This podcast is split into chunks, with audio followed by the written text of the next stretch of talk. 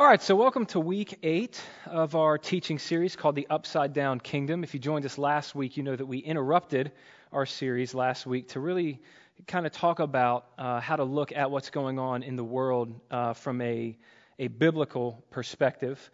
Um, but at the end of last week's teaching, I, I mentioned and really tried to drive at exactly how important it is for us to be unified as a church and, uh, and I mentioned that, that the next teaching uh, that I offered on Sunday morning would be really aiming specifically at that topic. And so that's what we're going to talk about today. Uh, the Sermon on the Mount, which is what we've been talking about for uh, today, will make eight weeks now. The Sermon on the Mount is. Um, I think one of the biggest dangers in reading Jesus' sermon is reading it through an individualistic lens. Because the Sermon on the Mount is really not something that we should be reading as though it's for an individual, like it's a, like it's a guide for, for uh, telling me how to live my life individually. Because what Jesus is giving us all through his sermon is really a description of this, this new kind of community. That's why Jesus refers to something called the kingdom of God and not just the person of God. And what's really interesting is that even though the theme of deep Christian community is all through every part of Jesus' sermon, there's no one particular set of verses that specifically explains exactly how a relationship with Jesus is meant to transform your relationships with other believers. So, what we're going to do uh, this morning, in order to understand this new community that the gospel creates, is look at two different passages from Jesus' sermon. So I'm going to start in Matthew chapter 5, verse 21 through 24, and then hop over to Matthew chapter 7, verses 1 through 6. So let me, let me read those on the front end here. Jesus said, You have heard that it was said to our ancestors, Do not murder, and whoever murders will be subject to judgment. But I tell you, everyone who is angry with his brother will be subject to judgment. And whoever says to his brother, Fool, will be subject to the Sanhedrin.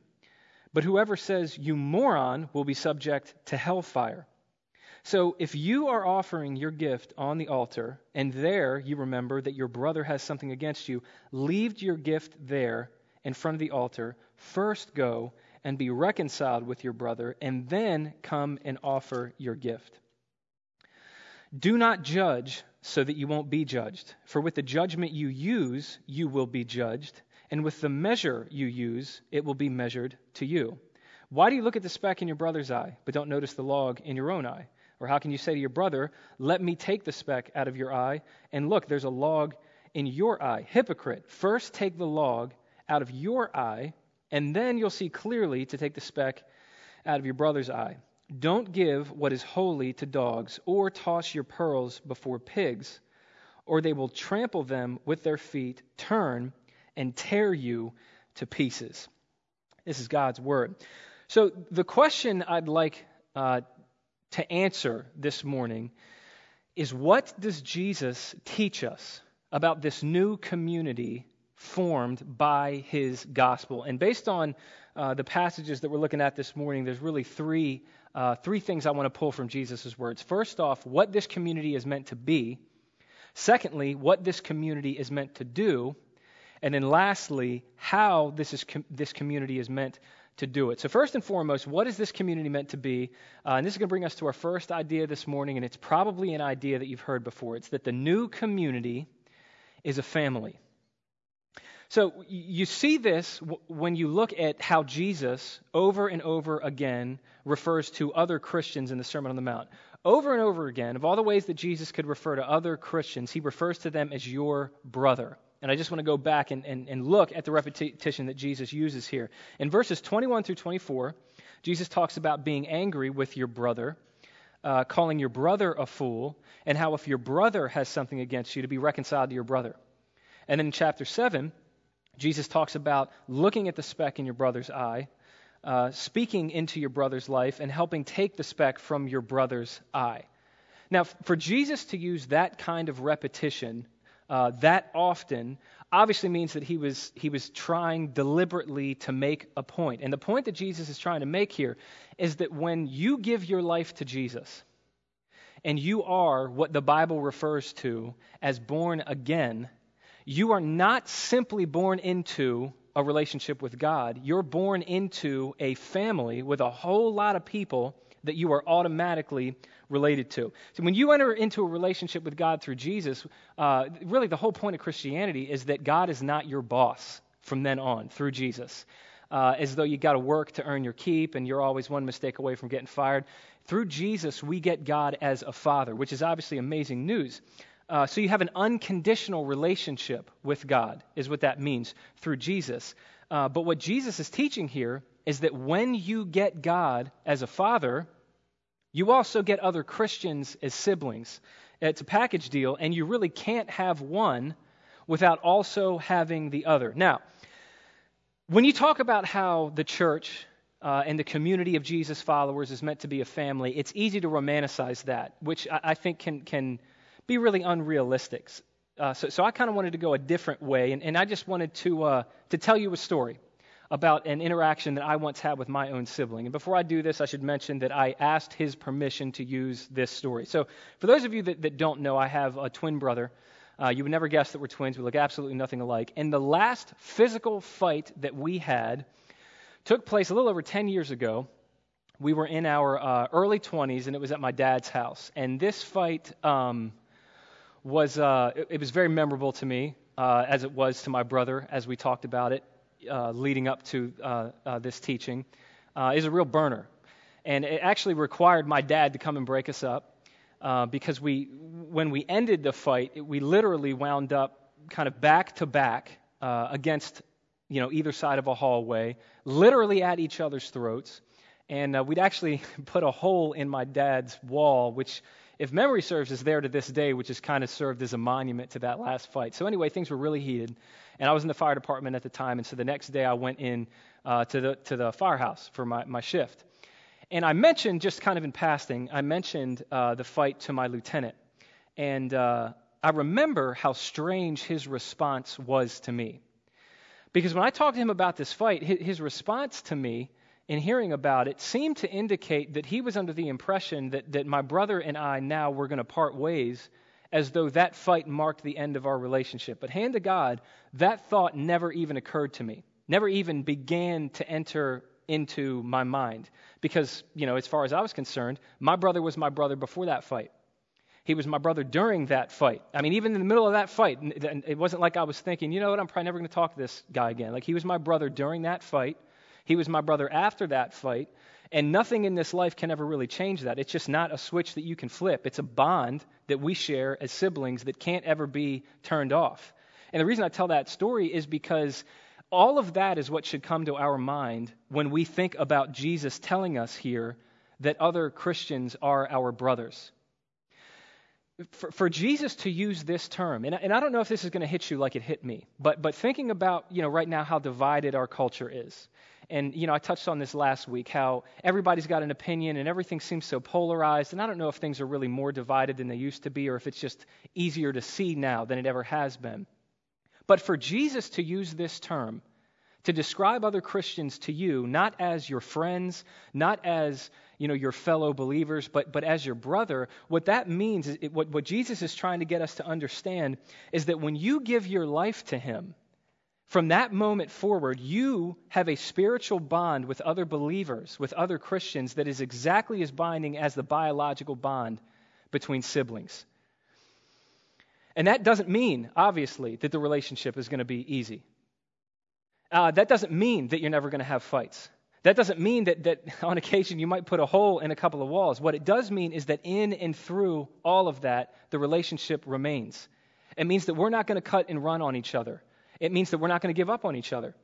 And I think if the church could get this right, could just understand this aspect of what Jesus desires for us as his children when he talks about this kind of unity and this kind of community that he died to create. I think if we could get this right, it would communicate something powerful to the world it would be holy to the world because the rest of the world doesn't operate like this. I touched on this last week. But we're living in this culture that teaches us to believe that if you and I disagree about anything, if we hold any kind of contrary opinions, then we need to, you know, sever our relationship and be enemies and just kind of bark back and forth at each other on social media. And, and I think that's bled into the church far too much. But the reason that it has is because as believers, we haven't understood that in Jesus, other Christians are not just other Christians, they're our brothers and they're our sisters, meaning we are a family. Now, we can turn our Christian brothers and sisters into friends. And we're going to talk about how to do that throughout the rest of this teaching. But the bottom line is they start out as our brothers and sisters, which means that, that they're ours and we are theirs, whether we like it or not. Because this new community that Jesus died to create is a family. Now, if, if that's what this community is meant to be, then the next question I wanted to, to answer today is what is this community meant to do? And the answer to that is going to be our, our next idea this morning. Number two, it's that the new community is designed for accountability. Now, in, in Matthew chapter 5, verses uh, 23 and 24, Jesus says this. He says, So if you are offering your gift on the altar, and there you remember that your brother has something against you, leave your gift there in front of the altar. First go and be reconciled with your brother, and then come and offer your gift. Now, here, what Jesus is explaining to us is exactly how deeply we have to be connected to other Christians. And what he's saying is that we have to be connected to the point of personal accountability.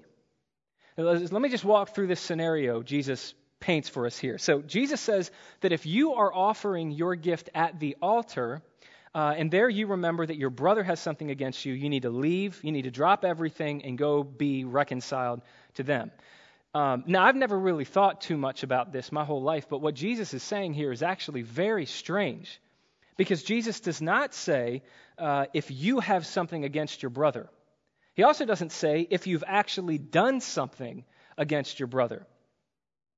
In the scenario that Jesus is raising here, uh, this person, whoever this person is, has an issue against you, but evidently you don't have one with them. So the, the question is if this person has an issue with you, shouldn't they be coming to you? And the answer is yes, that's exactly what they should be doing. There's other verses in Scripture that explicitly state that if somebody has an issue with you, they should go to you and kind of hit that head on.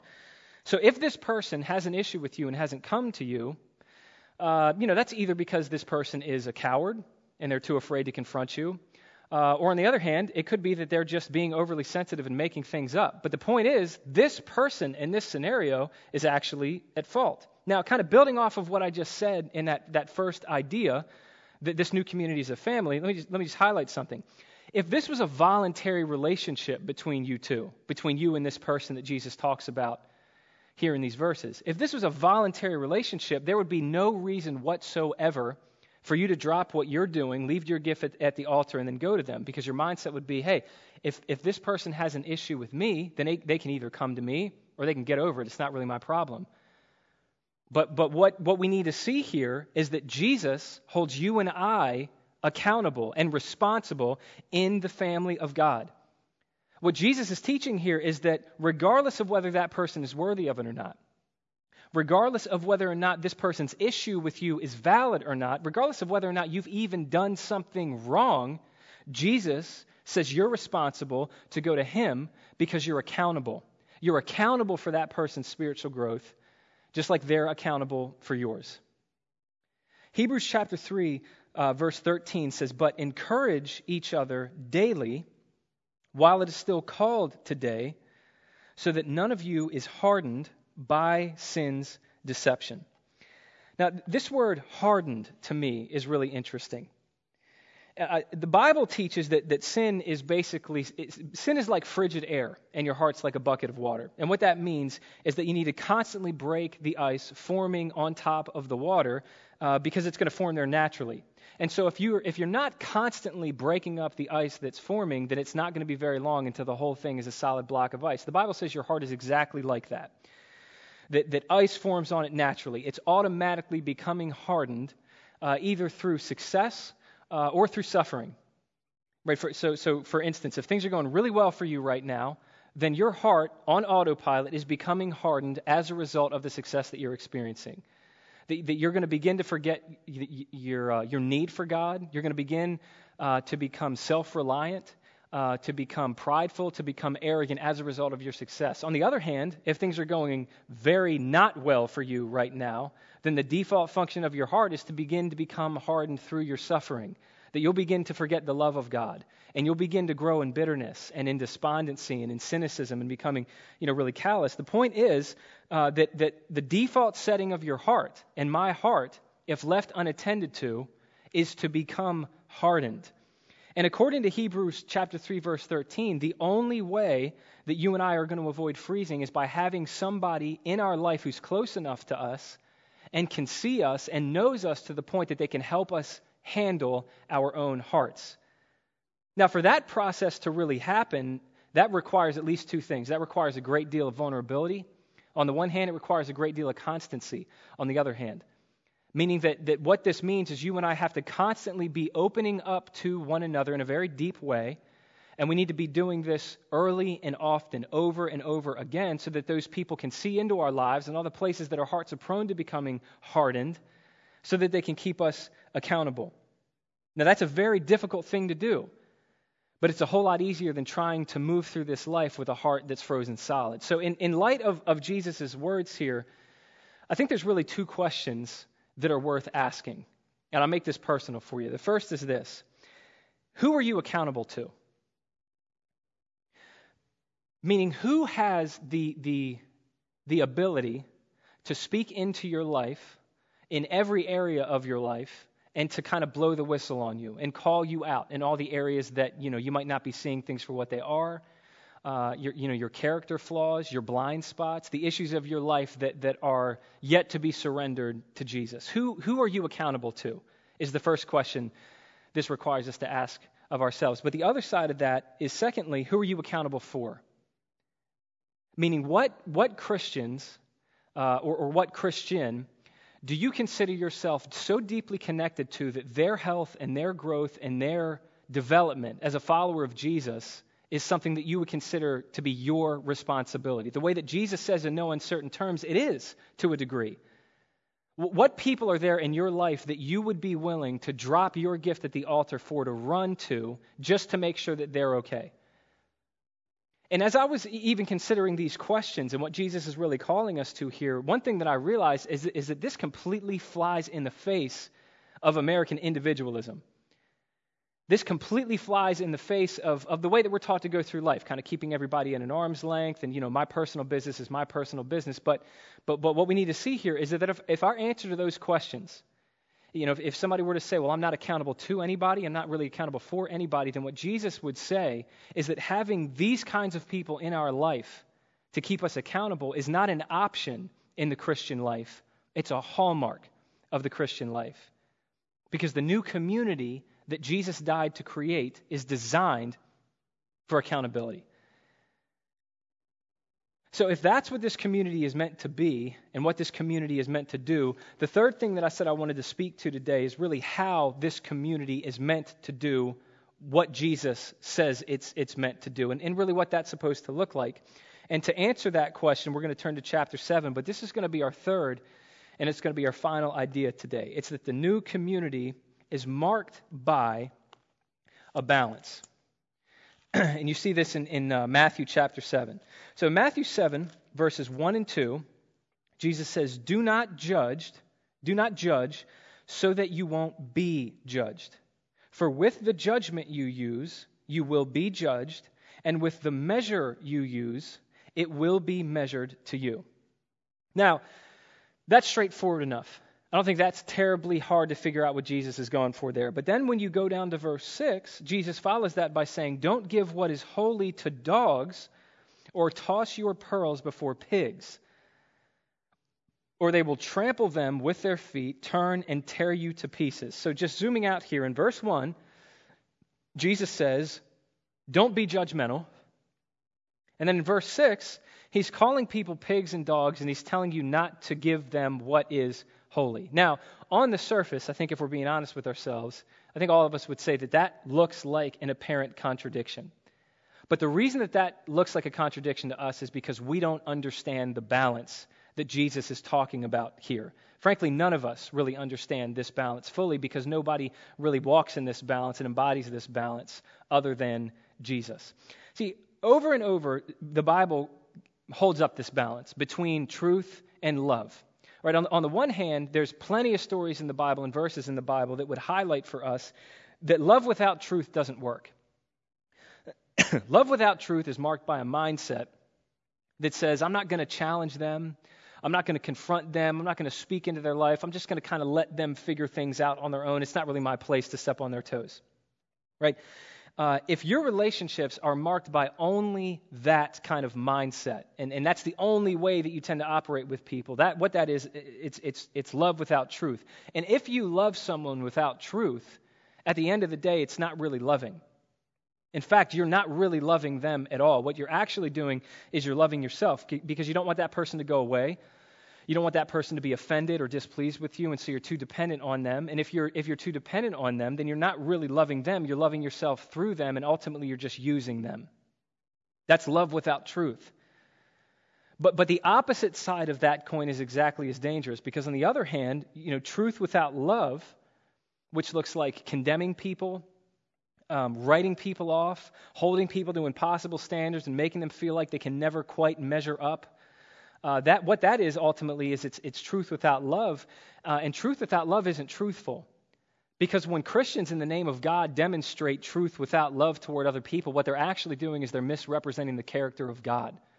They're misrepresenting the heart of God and portraying God uh, as though He's not also a God of grace. And so, truth without love at the end of the day is a falsehood. And what Jesus is talking about here in Matthew chapter 7 is a balance between both of those things that's meant to really form the culture of, of His community that we call Christians or, or, or the church. So, let, let, me just kind of park in, in, in verse 6 here for, for a moment. Verse 6, where Jesus talks about you know, not, not tossing pearls before pigs and all that kind of stuff. Verse 6 um, has been interpreted by a lot of people throughout the years, and I was, I was certainly one of them until recently, until actually putting this teaching together, has been interpreted in such a way that people will say that the pearls that Jesus is talking about, that you shouldn't toss before pigs, those pearls are, are basically the things of God. Things like the truth, the gospel, spiritual reality, that, th- those kinds of things, all of that. And so, what this is saying then uh, according to some people, is basically don't give people what they can't appreciate. Uh, don't speak truth to people who can't appreciate it. Don't speak truth to people who are unworthy of it because they're just going to trample it underfoot and they might even kind of beat on you for trying to speak the truth to them. And that sounds fine. And I think that's even a plausible interpretation of this verse, but there's a real problem with it when you zoom out. Uh, a, a, guy named Dallas Willard wrote a book on the Sermon on the Mount called The Divine Conspiracy, and he was walking through what this particular verse meant. And he said that, that if Jesus is teaching here that you should not give people uh, the truth if they can't appreciate it, then the question that raises for us is why on earth did Jesus come down here then? Because we certainly did not appreciate the truth. We certainly were not worthy of the truth. And as Calvary would go on to show, we literally tore Jesus apart for trying to offer us the truth. And so, if that's what Jesus is saying, then he apparently failed to take his own advice. But according to Dallas Willard, that's not what Jesus is saying here, and I think he's right. Willard says that the pigs and the dogs Jesus is talking about here are not people who can't appreciate the truth, they're people who can't digest it. And the real issue here is not that you've tossed your pearls to pigs. Follow me here. It's that you've tossed pearls to pigs. In other words, just zoom out from this picture Jesus is painting for us here.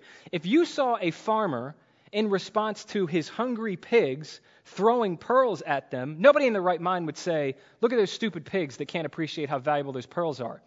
What they would say is, look at that stupid farmer who actually thinks he can feed his pigs with pearls. And so, what, what Jesus is really speaking at here is giving people the truth in a way that, that is not helpful to them. It doesn't nourish them because they can't digest it. And, and Willard goes on to say that the reason those, those pigs are going to turn and tear you to pieces if you keep doing this is because they're going to find out that, hey, at least you're edible. And so, what, what Jesus is, is really speaking to here and, and, and speaking against here is delivering the truth in such a way that it's devoid of love.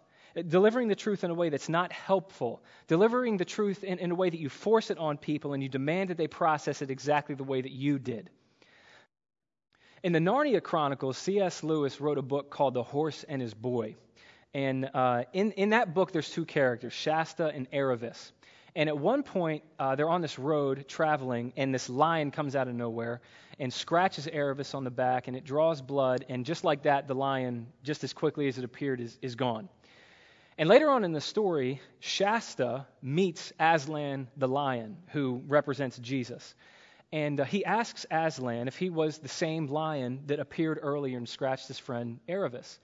And Aslan said that he was. And so Shasta wants to know why Aslan would do something like that. And this is exactly what Aslan said back to Shasta. he said, Child, I am telling you your story, not hers. No one is told any story but their own. Now, as, as abstract as that idea is, Lewis actually got that idea from the end of John's gospel, where there's this interaction between Peter and Jesus, and Peter is asking Jesus what's going to happen to John. And, and basically, what he wants to know is what's John's story going to be like as he follows you? And Jesus basically tells Peter, listen, I don't tell people other people's stories, I only tell them their own. Now, the reason that I bring that up is because one of the main reasons that, that we're so bad at maintaining this balance Jesus calls us to maintain in our relationships with our brothers and sisters in Christ is because we all have this natural tendency to believe that we know somebody else's story. Now, just so that we're a thousand percent clear here, as Christians, we are a thousand percent called to speak the truth to one another. But when we do that, and as we do that, we need to do so with extreme wisdom and extreme care because regardless of what we might tell ourselves, we really don't have any idea what, what anybody else's story is. And matter of fact, I don't even really think we have any idea what our own story is most of the time. When we see another human being made in the image of God, in whom Jesus is being formed throughout their Christian life, the reality is we don't have any idea what experiences God has already led them through. We don't have any idea what God is up to in their life at that moment. And we don't have any idea where God plans to take them. And that does not mean that we can't speak into each other's lives. What it does mean is that we cannot prescribe another person's experience as though it needs to be identical to our own. Because if we do, according to Jesus' words here, what's going to happen is we're going to turn them into pigs. And they're going to turn on us they're going to bite us, they're going to tear us up, but at the end of the day, that's going to be our own fault because we have failed to deliver the truth in a way that they were able to digest. And so, love without truth is not really loving on the one hand, but truth without love is not really truthful on the other. And what Jesus is explaining here is that relationships inside his family need to be marked by a balance of both. Now, there's at there's nobody on earth that, that naturally gets this right. I mean, apart from the Holy Spirit, because of our temperaments, because of our experiences, because of who knows what, every single one of us has a tendency to, to be one or the other. Either, you know, someone who's prone to being more loving but not telling the truth when we need to, or somebody who's prone to telling the truth maybe a little bit more than we should and to do so without love. Uh, and so when you look at what Jesus is really prescribing here, what you come away with is that none of us are, are naturally good at this. And, and, and so, really, the only way for you and I to develop this balance that Jesus is calling us to demonstrate is through a relationship with the one who perfectly embodied this balance for us and to us. This is going to be the last scripture verse that, that I'm going to share with you today, but I, I want to read to you. This is the beginning of John's gospel, John chapter 1, verse 14. Uh, th- this is so amazing to me, the way that John's gospel account describes who Jesus was. Verse 14 says, The Word became flesh and took up residence among us. We observed his glory, the glory as the one and only Son from the Father. And this is the phrase that, that, that has always caught my eye full of grace and truth. That's what Jesus was. Jesus was not 50% grace and 50% truth. He was literally the full embodiment of both. And when you read the life of Jesus through the gospel accounts, what you see is that full measure of grace and that full measure of truth manifesting itself. Because time after time throughout Jesus' life, and, and this got him into considerable trouble, but time after time in Jesus' life, in perfect grace, he was, he was always without reservation, willing to enter into the, the dirtiest, most vile, most looked down upon, most hated sinners of his day, whether that's the Samaritan woman at the well, uh, whether that's the woman who was caught in adultery, whether that's Zacchaeus the tax collector who was stealing from his own countrymen on behalf of the bad guys, the Roman Empire, Jesus, without fail, was willing to enter into their lives without reservation in his love. And yet, in his truth, Jesus, without fail, always challenged them in their sin and called them to walk away from their sin. And that is the glory of Jesus that John is describing for us in chapter 1, verse 14. That in perfect love, Jesus meets us where we are. But in perfect truth, he never leaves us that way. And as he reveals to us all the areas of our lives that need to change, one of the things that I am so thankful for, I've talked to God about this so many times, you know, just in my, my, my private prayer time with him. One of the things I'm so thankful for is that in my relationship with Jesus, as he shows me all the areas of my life that need to change, he always does so at a pace that doesn't absolutely destroy me. I've always thought that if God all at once showed me every area of my life that needed to change and exactly how far I fall short from His standard, it, I would be completely disintegrated in discouragement. When, when Jesus walks with us in this lifestyle that we call Christianity, He always shows us the areas of our life that need to change at a pace that doesn't completely undo us and while he does, every step of the way reminds us that there is absolutely no condemnation for us in him. And so the only way that, we, that we're going to grow in developing this balance of both truth and love is by experiencing the one who perfectly embodied it for us. Now, this is the point in, in the teaching at which, uh, if it was any other Sunday, I think I would encourage people to get into a small group. Uh, and I'm not going to do that right now. I actually can't do that right now because I, I think it might be illegal to do that right now. But I'm glad that I can't do that because the truth is, that's not what this teaching is about. This teaching is, is not about attending church more often on a Sunday morning or even attending small groups uh, more often on Wednesday nights. It, it might not be about less than that, but it's about a whole lot more than that. This teaching and the reason we looked at these words of Jesus is about understanding the role that other followers of Jesus are meant to play in your and my life and making the conscious decision to commit to that group of people in order to be accountable to and for that group of people. Because you can go to church on Sunday mornings and you can go to small group on Wednesday nights without understanding and really being moved by what Jesus is, is, is, is driving at here. Uh, Another quote I wanted to share with you before our time's over this morning uh, is again from C.S. Lewis. When he wrote the book Mere Christianity, his heart for that book was not to get in, into arguments about specific distinctions and denominations within the belief system known as Christianity. What he wanted to do is he just wanted pr- to present general, mere Christianity. But on the, on the, the front end of his book, in the introduction, he included a, uh, basically a warning that I think, if anything, is, is more needed now than it was back when it was originally written. Here's what he had to say.